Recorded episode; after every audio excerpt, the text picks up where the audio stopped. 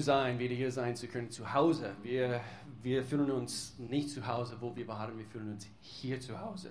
Und es ist so schön, eure Gesichter wieder zu sehen. Eben vier Wochen war eine lange Zeit. Ich möchte gerne äh, unser Campus in Freiburg, wir haben auch für diejenigen, die hier neu sind. Wir haben auch einen Standort als Gemeinde im Freiburger Raum und wir heißen euch auch herzlich willkommen äh, eben bei diesem Livestream jetzt gerade in diesem Augenblick. Wir freuen uns, dass es euch gibt, gell, Gemeinde hier in Lörrach. Das ist auch ein Teil von eurer Gemeindefamilie dort in Freiburg.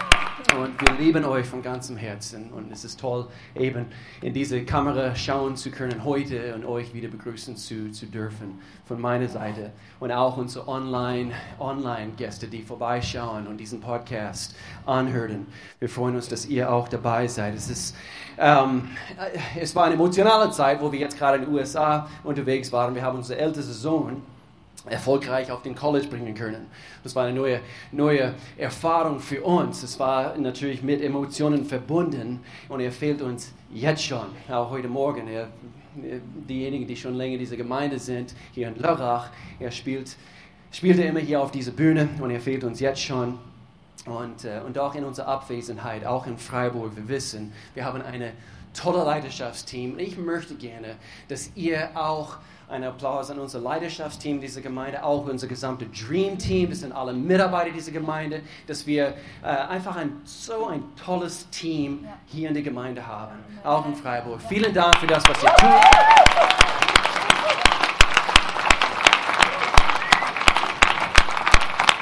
Wir schätzen euch so sehr. Wir befinden uns in einer Themenreihe. Es hat eigentlich offiziell letzten Sonntag angefangen. Das heißt Sommerwunder. Sommerwunder. Gott ist ein Gott der Wunder, nicht wahr? Und er tut übernatürliche Dinge. Immer noch heute. Nicht nur in die Bibel finden wir diese, diese Wunder und wir, wir kratzen an den Kopf und wir stellen uns die Frage, war das wirklich so? Hat es wirklich passieren können? Für Gott sind für uns die übernatürlichen Dinge, für ihn sind sie natürlich. Warum? Weil er ein übernatürlicher Gott ist. Und so alles, was er tut, ist übernatürlich. Aber für uns, wir denken, das, das schreitet über diese Grenze heraus von den medizinischen Gesetzen und, und äh, physischen Gesetzen und so weiter. Aber alles, was er tut, ist übernatürlich. Auch, ich denke, das größte Wunder, das es überhaupt gibt, ist, der, dass er uns bedingungslos liebt. Dass er dich, er kennt dich, er, er kennt uns unser Innerstes und er, er weiß, was in uns vorgeht und, und, doch, er liebt uns. Und wir haben davon gehabt, eigentlich schon heute Morgen bei unseren Lieder und er liebt uns. Und so, wir wollten ein paar einzelne Wunder aus Gottes Wort aussuchen, gerade maßgeschnitten für diese Themenserie, diesen bestimmten Wunder betrachten. Es gibt, es gibt eigentlich Hunderte in Gottes Wort, aber wir wollten ein paar einzelne für ein paar Wochen aussuchen und, und dann die Lektionen daraus äh, holen, die Gott für uns hat, anhand von dieser bestimmten Wunde, die er damals getan hat, die immer noch, die Prinzipien, die wir daraus lernen können, gelten immer noch für heute. Und so dafür heute, für den heutigen Predigt, einer meiner guten Freunde kommt jetzt hier auf die Bühne. Und ich freue mich, ihm einladen zu, zu dürfen. Er ist einer von den von die besten Leiter, die beste junge Leiter, die ich überhaupt kenne. Eigentlich. Und, und das sage ich nicht einfach so, aber er kommt hier, hier gleich und, und wird zu uns sprechen. Die göttliche Weisheit und die Charakter, was in diesem jungen Mann steckt, ist auch ansteckend. Und, und äh, er und seine kostbare Frau, Sarah Enz, sie dienen uns äh, und stehen uns zu, zu, zur Seite und, und dienen auch am Campus Freiburg.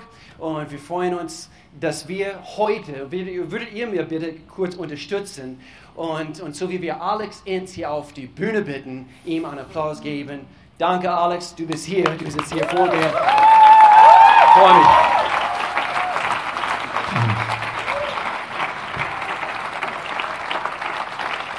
Dankeschön. Haben wir nicht tolle Pastoren? Komm, das könnt ihr besser mit unseren Pastoren. Hallo. Aber hallo, wir freuen uns, dass, dass ihr wieder da seid. So schön. Auch ich will noch mal Hallo sagen nach Freiburg. Nächste Woche darf ich euch wiedersehen. So, ich vermisse euch sehnlich und ich freue mich riesig darauf. Und auch die Online-Gäste oder die, der ein oder andere Urlauber schaut vielleicht gerade auch zu, hört diesen Podcast. Schön, dass du das tust. Ähm, Pastor Will, du hast schon den Intro eigentlich quasi gebracht zu dieser Themenserie. Ich verliere nicht mehr viel Worte dazu. Letzte Woche haben wir eine tolle Predigt gehört von Pastor L über die Speisung der 5000. Ähm, das einzige Wunder, was in allen vier Evangelien zu finden ist. Ähm, interessanter Fakt. Und heute wollen wir über ein Wunder sprechen, was wahrscheinlich eines der ähm, eindrücklichsten Wunder überhaupt ist von Jesus. Wir wollen das uns unter die Lupe schauen, und zwar die Auferstehung eines Toten. Die Auferstehung eines Toten. Und es ist schon erstaunlich, gell, ähm, dass wenn, wenn jemand Blindes wieder sehen kann, oder? Wenn jemand lahm ist, der von Geburt an lahm ist, wieder gehen kann. Wenn Taube und Stumme plötzlich wieder reden und hören Hey, aber wenn, wenn all das noch keine Insta-Story oder Facebook- oder WhatsApp-Story wert ist, dann ist doch die heutige Geschichte auf jeden Fall ähm, eine Insta-Story wert. Deswegen mein Titel, Hashtag Auferstehung eines Toten. Seid ihr dabei? Yes? Hashtag Auferstehung eines Toten. Es geht um die Geschichte von Lazarus. Ich weiß nicht, ob ihr die Geschichte kennt. Ähm, wir schauen sie uns heute ein bisschen mehr im Detail an. Es ist eine, eine außergewöhnliche Geschichte. Sie ist nur im Johannesevangelium zu finden. Nur im Johannesevangelium im Kapitel 11. Und es war ein Mann, der zusammen mit seinen zwei Schwestern in einem Ort gelebt hat, ähm, der Bethanien heißt. Das war so ein kleines Dörfchen, ähm, circa drei Kilometer von der Bibel entfernt. Das erfahren wir, ähm, wenn wir Johannes Kapitel 11 lesen. Und es war ein Freund von Jesus. Und interessant, die Bibel spricht sogar des Öfteren davon, dass Jesus diesen, diesen Mann geliebt hat. Also es war nicht einfach nur so ein, so ein Kumpel, ähm, den man mal irgendwo getroffen hat, sondern Jesus hat diesen Mann wirklich geliebt. Und auch seine beiden Schwestern, Martha und Maria, ähm, sind euch wahrscheinlich Begriffe. Ähm, Jesus hatte diese Familie sehr, sehr gern. Und unmittelbar, also dieser Lazarus, ähm, der wurde dann irgendwann schwer krank.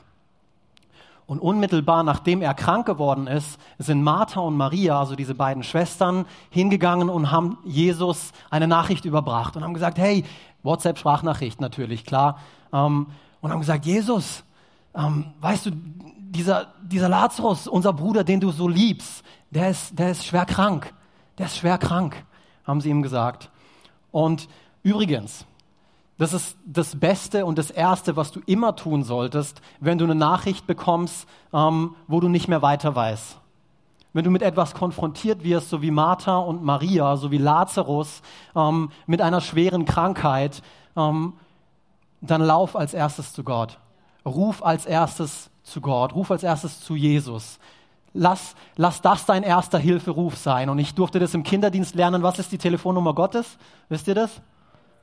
Yes, 50-15. Hier vorne sitzen auch Kinderdienstmitarbeiter oder ehemalige ähm, Kinder, die durch den Kinderdienst gegangen sind. Psalm 50-15, lest ihn mal durch.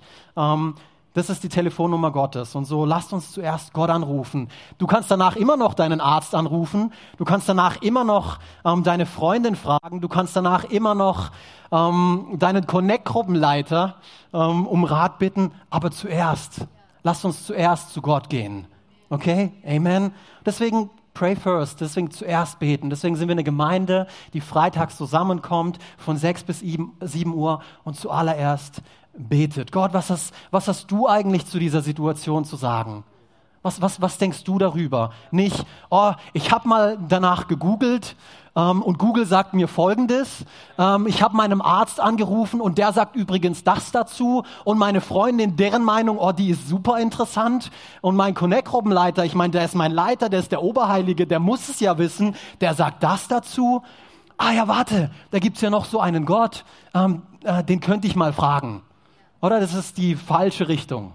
So, lasst uns von Maria und von Martha lernen und uns zuerst fragen, hey Gott, was denkst du dazu? Gott ist nicht einfach eine Option, die wir zu all den anderen Optionen dazunehmen, abwägen und sagen, ja, das, ja, das hört sich nicht unbedingt am besten an. Ich, ich pick mir die äh, Meinung von meiner Freundin raus. Nein, Gott ist die einzige wirklich wichtige Option in deinem Leben. Gott ist nicht einfach nur jemand, der alle Antworten hat. Er ist die Antwort auf deine Fragen, mit denen du dich vielleicht so lange quälst und vielleicht wusstest du das nicht und du sitzt heute Morgen hier. Aber dieser Gott hat Antworten und so lasst uns zuallererst zu diesem Gott kommen. Amen. Das war kostenlos, das war die Einleitung. Jetzt geht's weiter ähm, mit der Geschichte. Seid ihr dabei beim Frühgebet? Yes. Woohoo. Ja, yeah, obergut. Also, Maria und Martha, die schickten also jetzt diese WhatsApp-Sprachnachricht zu Jesus. Und lass uns mal gemeinsam die Antwort von, von Jesus anschauen. Hier im Vers 4, ihr könnt hier gemeinsam mitlesen.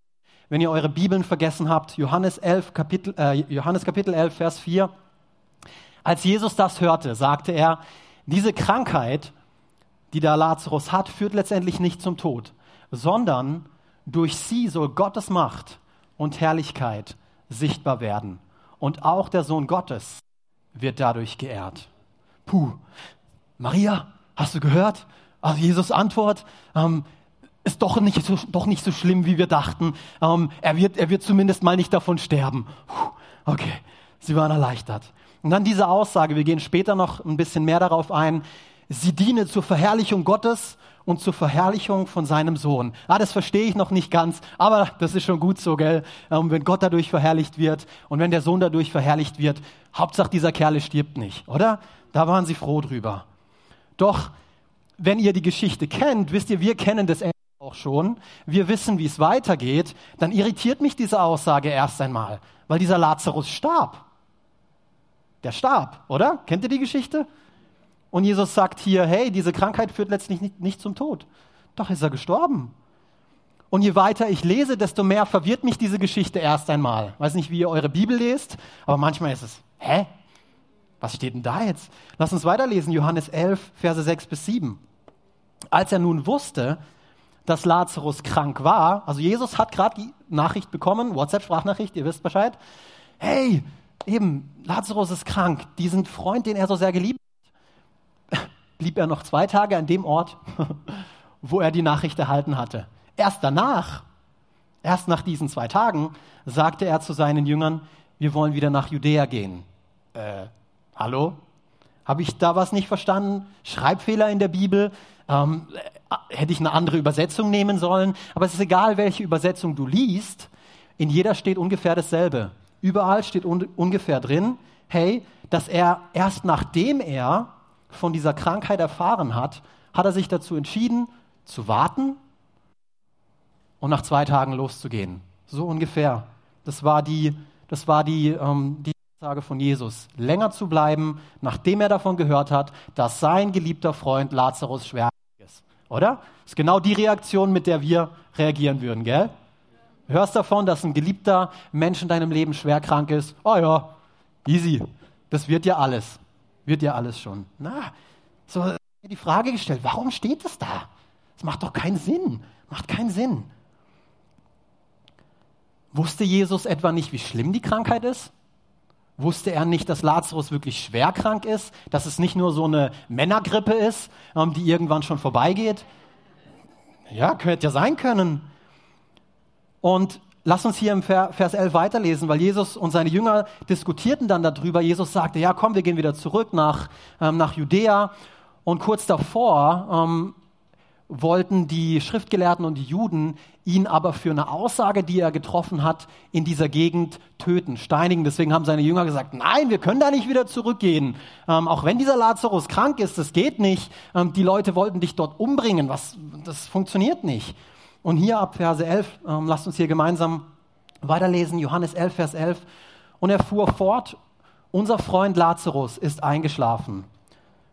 Interessante Terminologie hier, interessante Aussage, eingeschlafen.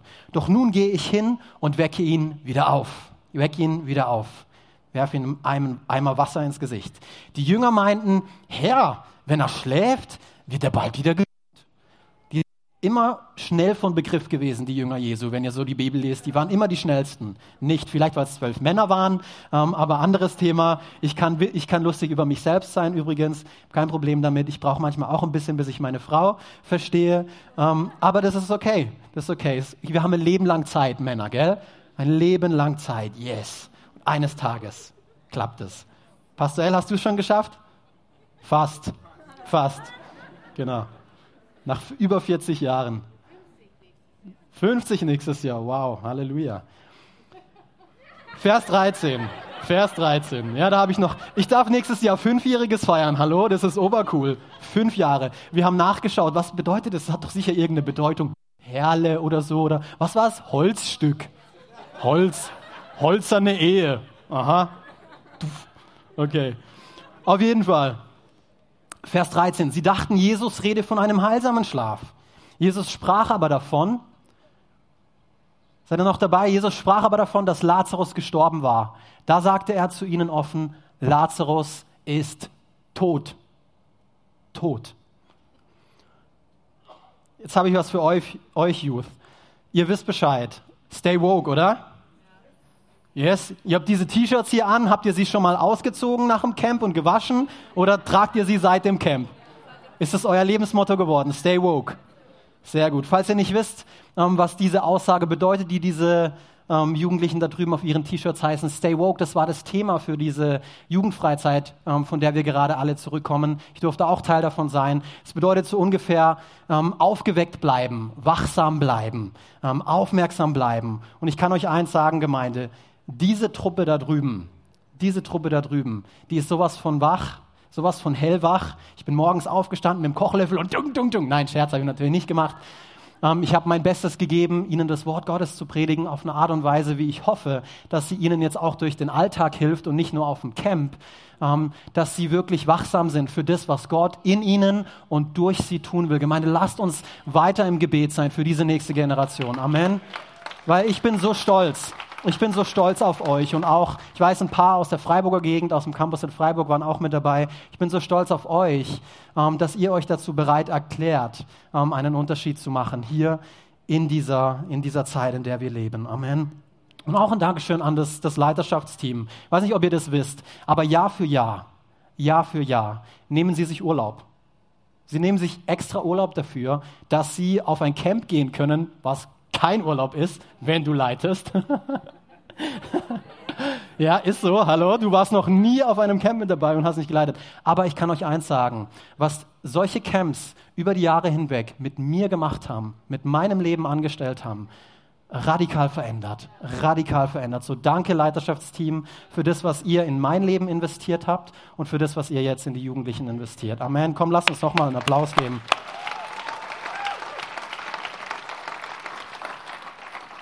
Merkt ihr, ich schweife immer wieder ab, gell? Jetzt kommen wir wieder zurück zur Geschichte. Ha, Lazarus, wir wollen doch diesen Lazarus anschauen. Wie geht's weiter? Also er war nicht nur schwer krank. Er war nicht nur einfach schwer krank. Nein, es kam sogar dazu, dass er starb. Er starb von dieser Krankheit. Aber Jesu Antwort darauf verwundert mich wieder. Vers 15, lasst uns hier weiterlesen. Euretwegen bin ich froh, dass ich nicht, nicht dort, oh, jetzt habe ich da einen Fleck gemacht, dort war, weil ihr so einen weiteren Grund haben werdet, zu glauben. Kommt, wir wollen zu ihm gehen. Äh, Jesus ist ja tot. Und jetzt wollen wir zu ihm gehen. Hätten wir nicht ein bisschen früher uns auf den Weg machen sollen? Interessant. Jesus, was willst du damit sagen? Willst du damit etwas sagen, dass du ihn haben lassen? Uh, obwohl du es hättest verhindern können? Wisst ihr, wir sprechen hier von Jesus. Aber wieso? Aber wieso?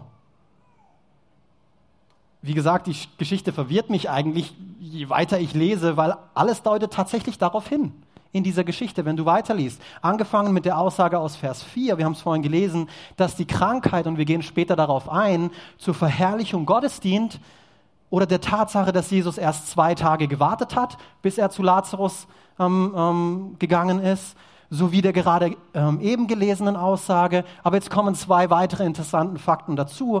Verse 17 und 18, lass uns das mal gemeinsam lesen. Als sie in Bethanien ankamen, also Lazarus war tot, erfuhr Jesus, dass Lazarus schon vier Tage tot war. Er lag schon vier Tage im Grab. Und jetzt wird es noch spannender. Das Dorf ist nur etwa drei Kilometer entfernt von Jerusalem. Interessanterweise ähm, bin ich darauf gestoßen, dass diese, diese Symbolik hier vier Tage im, im Grab zu legen, ähm, ab dem vierten Tag galtest du bei den Juden damals wirklich als tot. So es scheint so, als hätte sich Jesus wirklich so lange Zeit gelassen, bis wirklich jeder gesagt hat, ja, der Kerl, der ist wirklich tot. Vier Tage, der ist wirklich tot. Der kommt nicht wieder. Bethanien war nur drei Kilometer entfernt. Drei Kilometer, ich weiß nicht, wie schnell du drei Kilometer so läufst, ähm, aber ich habe mal auf Google Maps geschaut. In ungefähr 45 Minuten ist es zu schaffen, wenn du gut zu Fuß bist. Und dieser Jesus und seine Jünger haben vier Tage gebraucht von der Nachricht, dass Lazarus tot ist, bis zu ihm. Hallo? Da, da muss doch ein tieferer Sinn dahinter stecken. Da muss doch ein tieferer Sinn dahinter stecken. Und ich glaube ähm, so fest daran, dass er das tut. Ähm, und wir wollen uns diesen tieferen Sinn anschauen. Aber zuerst will ich die Geschichte zu Ende erzählen. Seid ihr noch woke, Gemeinde? Jetzt wisst ihr, was es bedeutet. bedeutet. Hm, bedeutet, Martha und Maria haben also davon erfahren. Sie haben davon erfahren, dass Jesus nach Bethanien gekommen war. Und natürlich sind sie zu ihm geeilt. Die eine hat ihm gesagt, oh Herr, wenn du doch nur hier gewesen wärst, dann wäre er nicht gestorben. Und die andere ist zu seinen Füßen sogar gefallen und hat gesagt, Jesus, wenn du nur hier gewesen wärst, Lazarus wäre nicht gestorben. Er wäre nicht gestorben. Daraufhin hat er der einen versichert, hey, Martha, dein Bruder wird wieder auferstehen. Glaube nur, glaube nur. Und auf dem Weg zur Begräbnisstätte kamen Jesus dann die Tränen. Auch ein interessanter Bibelvers in Vers 35. Lest euch die Geschichte zu Hause mal durch. So spannend. Je mehr ich sie lese, desto mehr entdecke ich da drin. Jesus kamen die Tränen. Er war tief bewegt von diesem ganzen Prozess, äh, der da stattgefunden hat. Ähm, hat auch noch eine tiefere Bedeutung, aber nicht, nicht für heute. Am Grabe angekommen, befahl Jesus, den Grabstein wegzuschleifen. Und auch eine dieser Schwestern wieder, nein, der ist vier Tage schon tot, weißt du, wie der stinkt. Jesus, hör auf. Auch seine Antwort hier wieder, hey, habe ich dir nicht gesagt, dass du glauben sollst? Und wenn du glaubst, wirst du die Macht und die Herrlichkeit Gottes sehen? Und lasst uns hier den Schluss gemeinsam lesen. Johannes 11, Verse 41 bis 44. Sie schoben den Stein weg, diesen riesigen Grabstein. Jesus sah zum Himmel auf und betete. Interessantes Gebet, was er gebetet hat. Vater, ich danke dir. Ich danke dir, dass du mein Gebet erhört hast dass du mein Gebet erhört hast. Vers 42, ich weiß, dass du mich immer erhörst. Bist du dir dessen so sicher, wenn du betest? Ich weiß, dass du mich immer erhörst. Aber ich sage es wegen der vielen Menschen, wegen der vielen Menschen, die hier stehen. Ich sage es wegen der vielen Menschen, die hier sitzen. Sie sollen alles miterleben und glauben, dass du mich gesandt hast.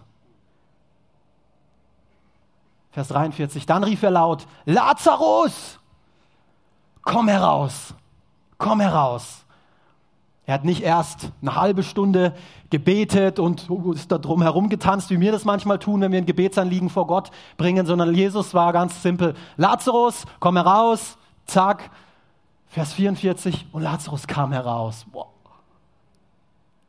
Hände und Füße waren mit Grabtüchern umwickelt und auch sein Gesicht war mit einem Tuch verhüllt. Letzter, letzter Teil hier. Nehmt ihm die Tücher ab, forderte Jesus die Leute auf und lasst ihn gehen. Was für eine Geschichte, oder? Was für eine Geschichte. Aber was lernen wir nun daraus? Was lernen wir nun von dieser Geschichte? Wir wollen uns hier noch mal ein paar Schlüsselstellen ähm, anschauen, eben in dieser Geschichte von den Aussagen, die Jesus gesagt hat. Und zuallererst glaube ich, dass wir daraus lernen, ähm, aus dieser Geschichte ein, ein Leben, das Gott verherrlicht. Wir lernen daraus, was, es was, was ein Leben ist, das Gott verherrlicht. Jesus hatte diese Aussage ganz am Anfang getroffen. Ähm, eben, dass Lazarus, Lazarus Krankheit wird letztendlich nicht zum Tod führen, sondern sie wird Gott verherrlichen und sie wird Jesus verherrlichen.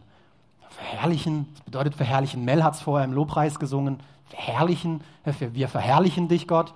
Was heißt das?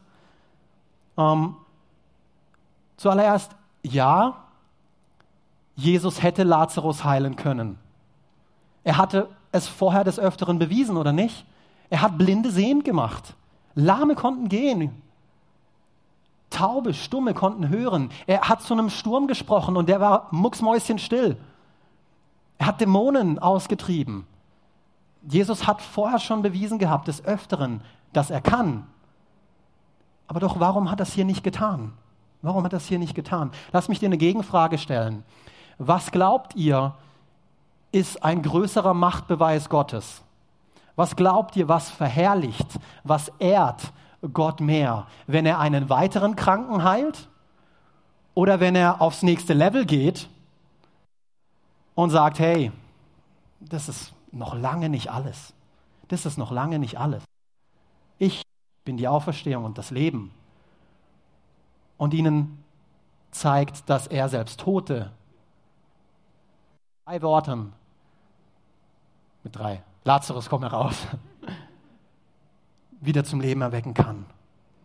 Lass mich auch eins ganz klar sagen, Jesus war nicht die Ursache dafür, für diese Krankheit.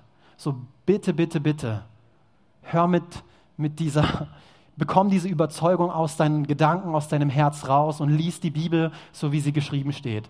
Wir lesen ganz klar und deutlich, wer der Ursprung allen Bösens ist. Die Bibel ist ganz klar darüber, es ist der Teufel, es ist nicht Jesus.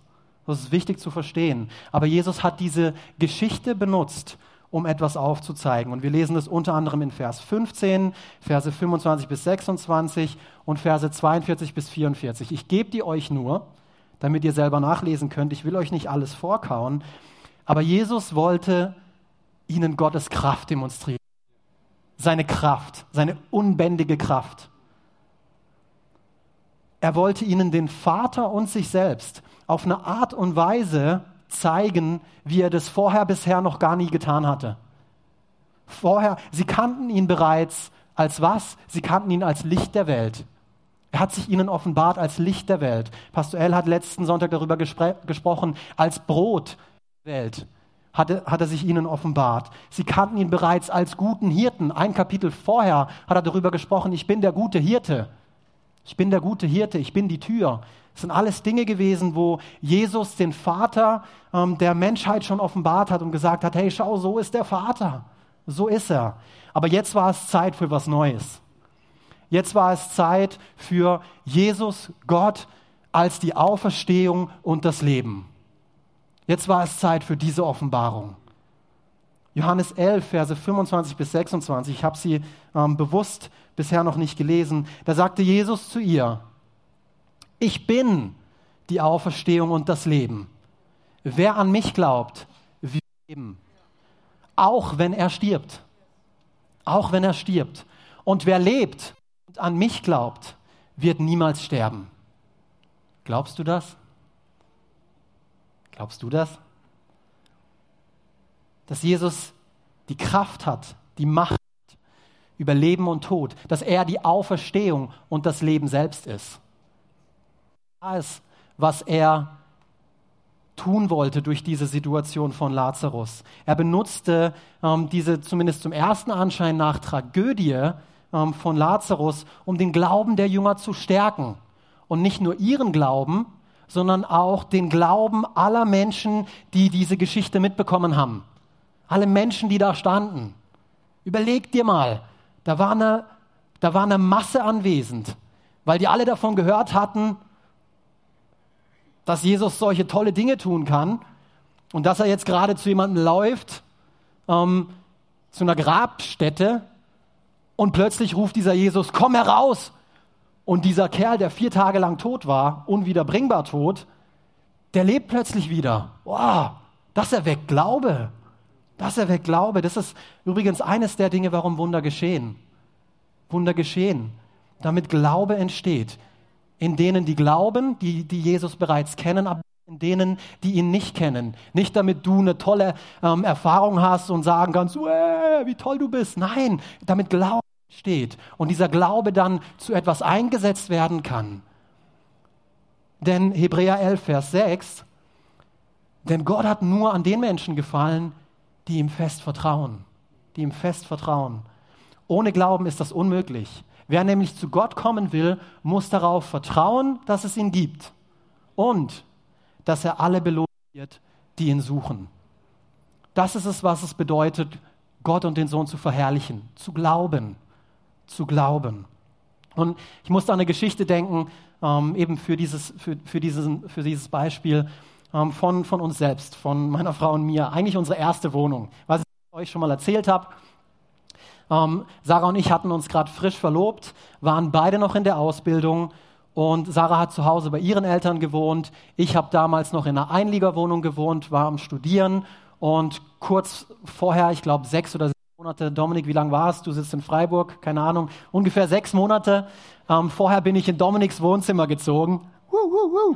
Das war eine Erfahrung. Er hat mich sehr gut auf meine Frau vorbereitet, weil einige Dinge ähm, haben Dominik und meine Frau gemeinsam. Nicht so viele, aber einige. Ja, Dominik, du weißt Bescheid. Oh Mann, ich war einer, du. Also wir haben eine Wohnung hier in Lörrach gesucht und die Mietpreise waren nicht viel anders wie heute, horrend, oder? Die Mietpreise waren horrend, das Angebot war klein, ähm, aber wir wissen ja, zu wem man geht, gell, wenn unmögliche Situationen vor einem stehen. Wir haben es gerade vorhin gelesen gehabt. Wir rufen zuallererst zum Herrn. Damals haben wir das auch wirklich richtig gemacht. Wir haben gleich gebetet und Gott gesagt, hey Gott, du bist der Gott, der Unmögliches möglich macht.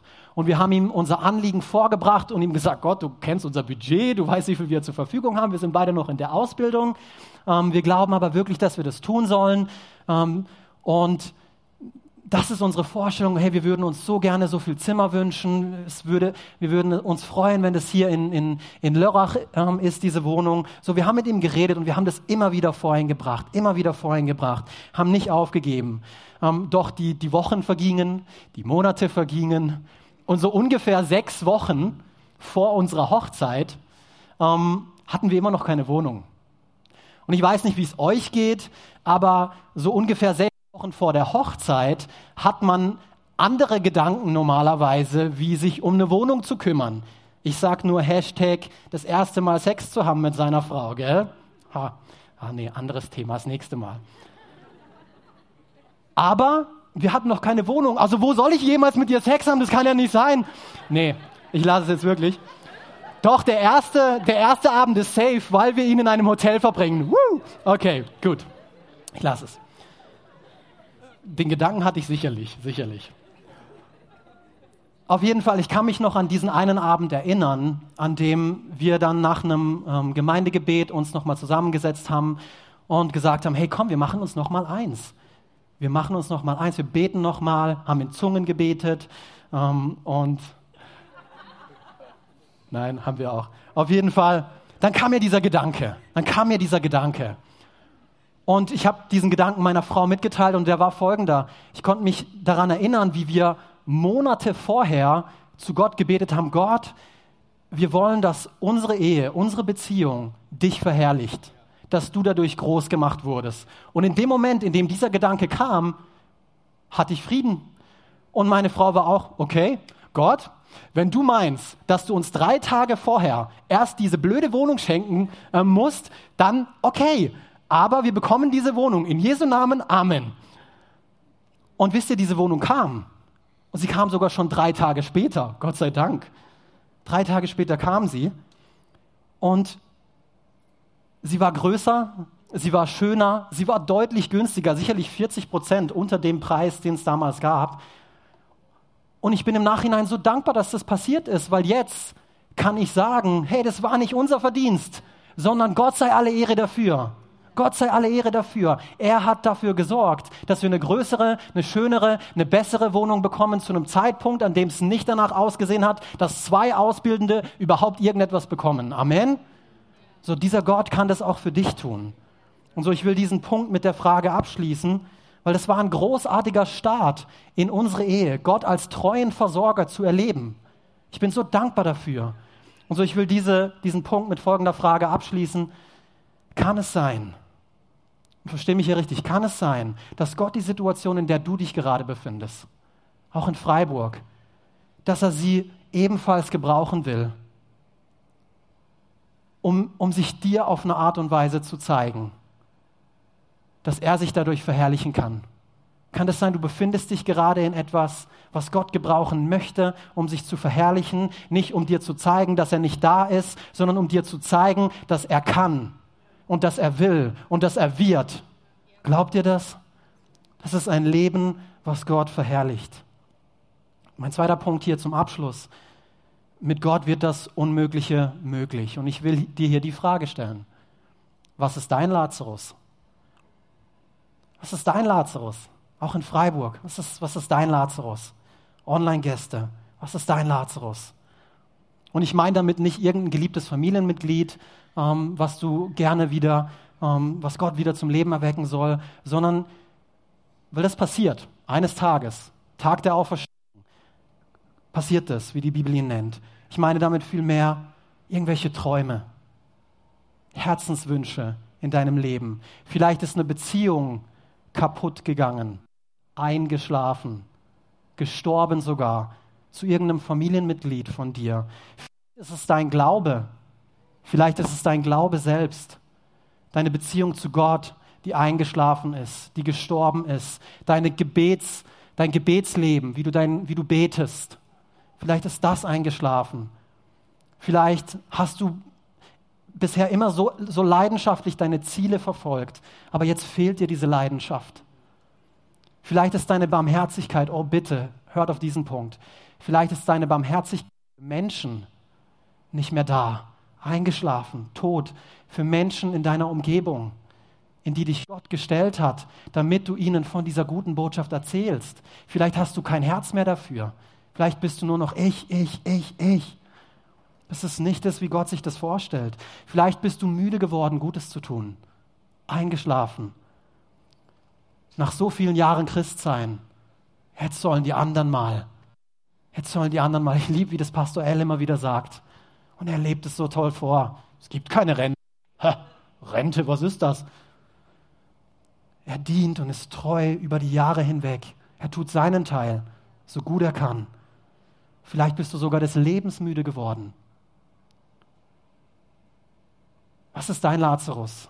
Was es auch ist, die Geschichte von Lazarus lernt uns, dass es Hoffnung gibt. Hoffnung, dass wenn Jesus die Toten wieder auferwecken kann, dann kann er es auch mit deinem Traum, dann kann er es auch mit deiner Beziehung, dann kann er es mit jedem Fall, Name it, er kann es.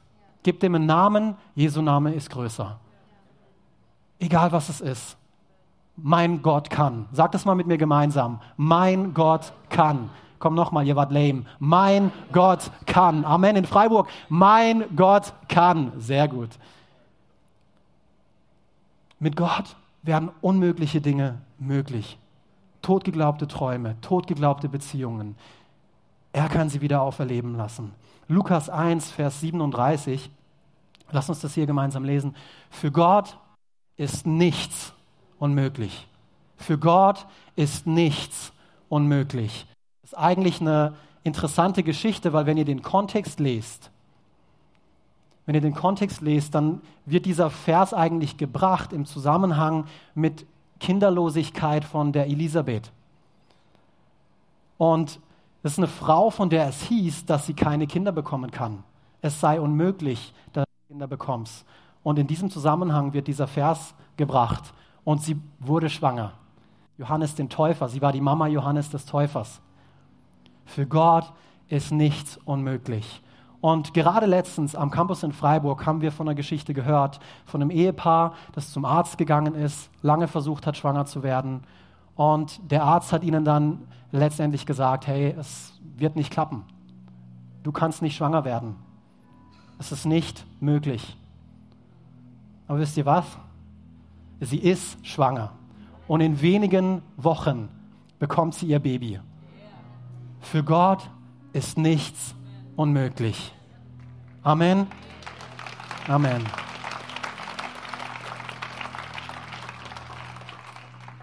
Und die Geschichte von Lazarus ist natürlich auch ein Beispiel dafür, auf das, was Jesus kurze Zeit später tun wird. Ähm, nämlich er ist auf diese Erde gekommen, um letztendlich sein Leben zu geben. Für wen? Für dich und für mich. Stellvertretend. Er tat das, damit wir leben können. Er gab sein Leben. starb einen grauenvollen Tod am Kreuz. Nicht etwa, weil er krank geworden ist, er entschied sich dazu, freiwillig, weil er unseren Zustand genau kannte, weil er wusste, wenn er das nicht tut, dann führt das letztendlich zum Tod. Dann führt unser Leben letztendlich zum Tod. Deswegen kam er, deswegen lebte er, deswegen starb er, aber deswegen stand er wieder auf. Nach drei Tagen stand er wieder auf. Er blieb nicht tot, er ist wieder auferstanden. Das war notwendig, weil unsere Sünde uns von Gott trennt. Deine Sünden, die Sünde, dass du ohne Gott leben willst, die trennt dich von ihm. Und so Jesus kam, um das wieder gut zu machen. Für dich und für mich, für jeden Menschen. Gott hat gefallen daran, wenn die Menschen Umkehr tun, wenn die Menschen Buße tun. An jedem hat er gefallen. Er will, dass jeder Mensch gerettet wird. Das ist biblisch. Nicht 144.000, eine bestimmte Anzahl kommt in den Himmel. Biblisch ist jeder Mensch. Gott hat ein Herzen für jeden Mensch. So auch für dich. Was musst du dafür tun? An diesen Jesus Christus glauben. So, wenn du heute Morgen hier bist und du das nicht getan hast, diesen, diesen Glaubensschritt, ich übergebe jetzt an der, an der Stelle an den, an den Campus in Freiburg. Dominik, du kannst jetzt übernehmen. Wenn du diesen Glaubensschritt noch nicht gewagt hast, dann möchte ich dir heute Morgen die Gelegenheit geben, vom, Le vom Tod ins Leben. Ein Leben vielleicht hoffnungslos, aussichtslos, orientierungslos, schlaflo schlaflos, was es auch ist. Jesus will es wieder auferwecken. Und er kann.